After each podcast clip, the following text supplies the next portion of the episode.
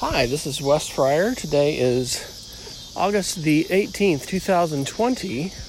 I am actually taking an evening walk in our neighborhood with our probably nine month old golden retriever Moose. And I am thinking about a wealth of different instructional challenges, but also opportunities that I have this this semester and this trimester and I was just thinking about reflecting on them, and I thought, well, hey, I've got this uh, lovely anchor podcast set up, and so I think I'm gonna just reflect a little bit and share here.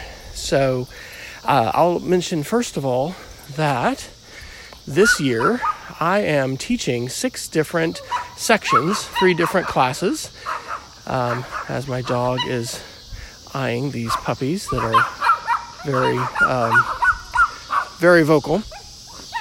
So uh, I've been last last year. I got to make an academic pivot, and I've been our director of technology at our school for four years. And for a variety of different reasons, um, I had an op- I have had this opportunity to make a pivot. So um, this last year, I was teaching all of the fifth and sixth graders at our school who have a trimester course. Um, that I'm trying to figure out where this woman is going to go with these dogs because I don't particularly want my dog to mess with them. They're going crazy. Um, so I taught uh, four sections uh, each trimester, and um, it is a uh, wonderful opportunity to have the chance to be able to teach all of our kids media and digital literacy. Um, this is a class that has um, been some different things to different people. It's always, you know, included definitely a, a healthy dose of keyboarding, but also um, Google Apps. And anyway, I've been able to continue to shape it into a class that focuses on media literacy issues, which I think are so important for students, as well as uh, digital literacy skills and things like that. So, to add to that this year, because of the COVID pandemic, I was asked to go ahead and teach a couple sections of Spanish.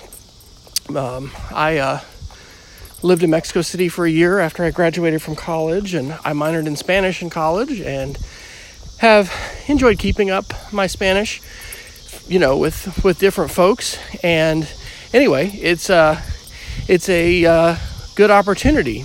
And this is fifth grade introductory Spanish. So our students in fifth grade have a semester of Spanish and a semester of French, and typically half of the kids are taking one language and, and half the other, and then they switch at semester. And this year, because again of COVID, and we've got a teacher out on maternity leave and some different factors, they just decided to have all the fifth graders taking Spanish in the fall, and then in the spring, they will all take French.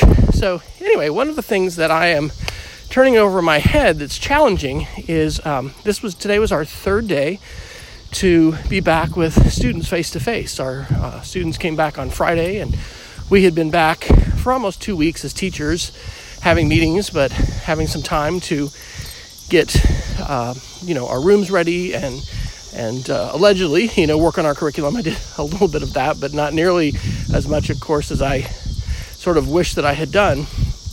One of the best things that happened, though, as we were back, is the chair of our language department in our middle school, Lynn Robertson, shared with me and with one of our um, our uh, new teachers who filling in for I think she's filling in mainly for Spanish in this in this fall semester and then I think she's to I think she's to transition maybe to French in the in the spring. But anyway, she shared this great instructional philosophy of language acquisition called comprehensible input or CI. And one of the things that caught my eye first, she showed us a, a CI 101 video um, together uh, at lunch, probably about a week ago.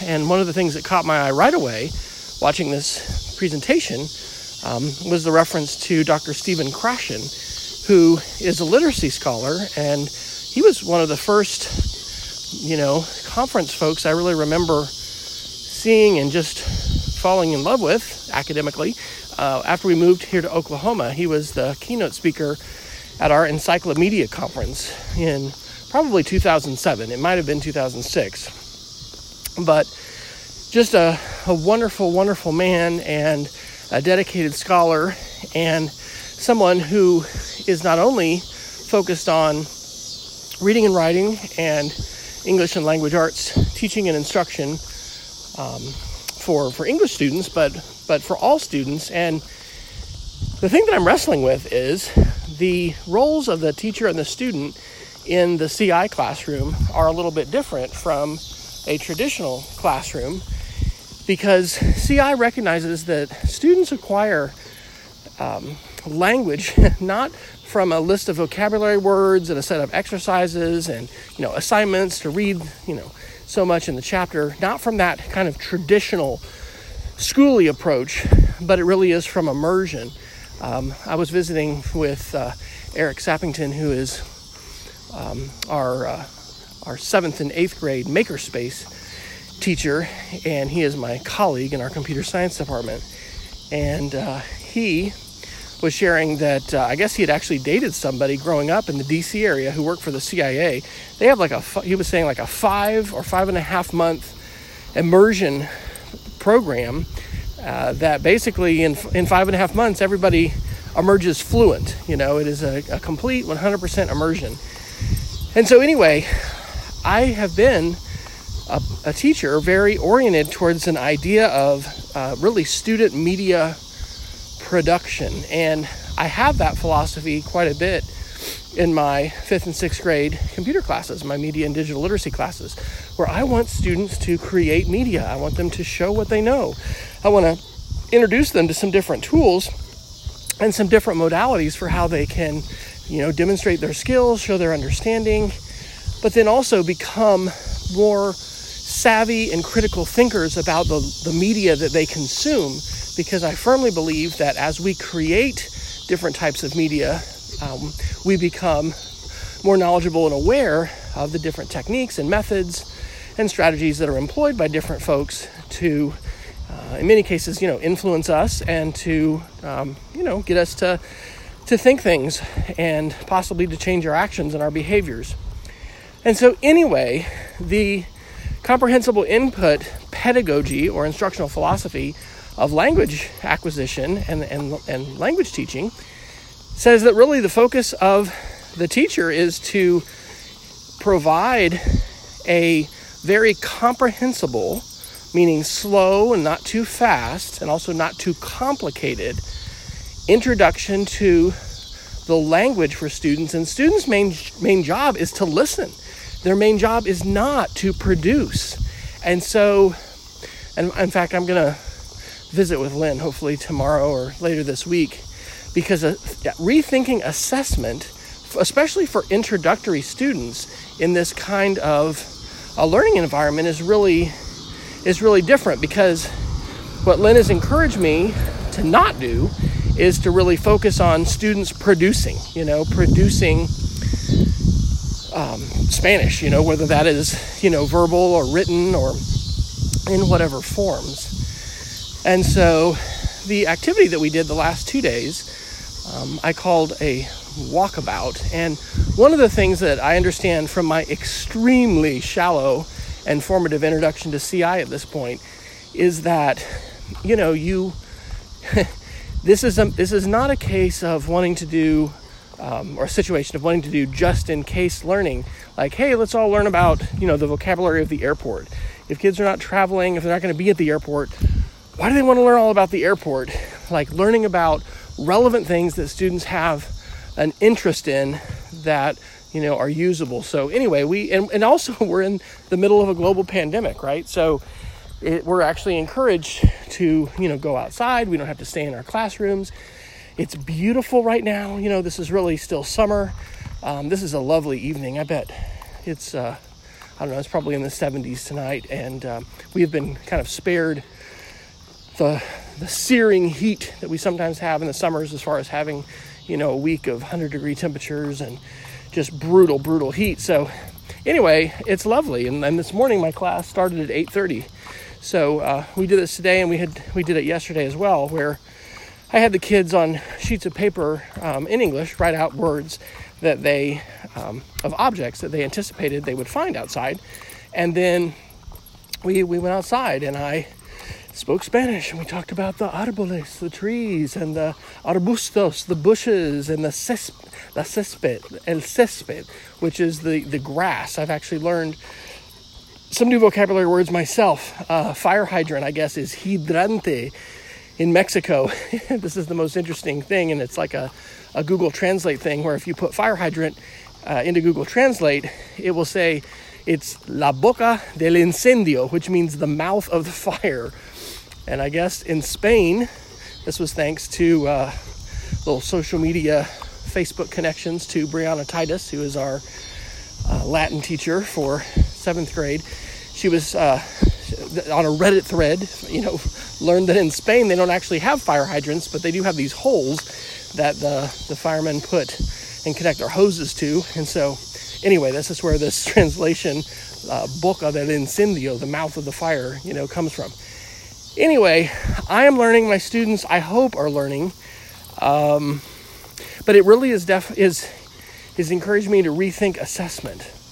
And so, anyway, as I sit, as I sit, as I stand, as I walk uh, tonight, and think about the lessons that I need to be refining and designing. Um, the first, the first lesson I'm going to be doing with my sixth graders this year is an oral history project, and they're going to be interviewing a member of their family. And so today we played just a three minute video that was from the StoryCorps project, and it was an interview with three generations of a family talking about, they've all been pharmacists, and talking about the pandemic and just offering some reflections. You know, it's it's wild to think about how we're living through such a historic time. And as someone who's been passionate about oral history and digital storytelling for a long time, you know, it's I mean, I, I didn't do this last year with my kids, and I'm I'm really excited about this opportunity to to do it'll be a short oral history project, but I certainly find that the level of motivation and interest that not only students take, but also their family members when we do a project like this can really, really be high. And so, anyway, I was thinking about platforms and how we're going to do this because our sixth graders are actually starting off the year uh, without devices. Everybody else has devices in our middle school. They're going to be getting iPads, but their iPads haven't come in yet. They were actually supposed to be here by the start of school. And uh, if you haven't heard about supply chain challenges, especially with Chromebooks, but with all kinds of computing devices right now, it's a real thing. So I've got to think about how my students are going to be creating and um, and sharing these and creating these in the cloud. So I think I am going to have them use Anchor as their platform, which is of course what I'm recording this on right now. And um, anyway, it's going to be a bit of an experiment. We're going to have to. They're, they're not going to have devices that they're going to be taking home, so we're going to have to see what kinds of devices they have at home that they can use but uh, but Anchor should work. And anyway, I am I am excited about that. But I am going to be continuing to take basically kind of this crash course in comprehensible input or CI, language acquisition learning, and it is uh, it's definitely interesting, but it's really in a positive way very challenging to have an opportunity to teach in a different content area, and especially one where the emphasis can't be on media production. It really needs to be on students listening and taking in and, and being immersed in a different language. So, anyway, those are some of my reflections for tonight on the 18th of August, 2020. Wherever you happen to be in space and time, I hope you are well. I hope you are safe and if you have any feedback or comments about this, you can always reach out to me on Twitter. I am W Fryer on Twitter. I will also be sharing this on Facebook. If you are not a social media person, but somehow you found this podcast, uh, you can also, I have a contact form that you can find at wesfryer.com slash contact. Until next time, stay savvy and be safe.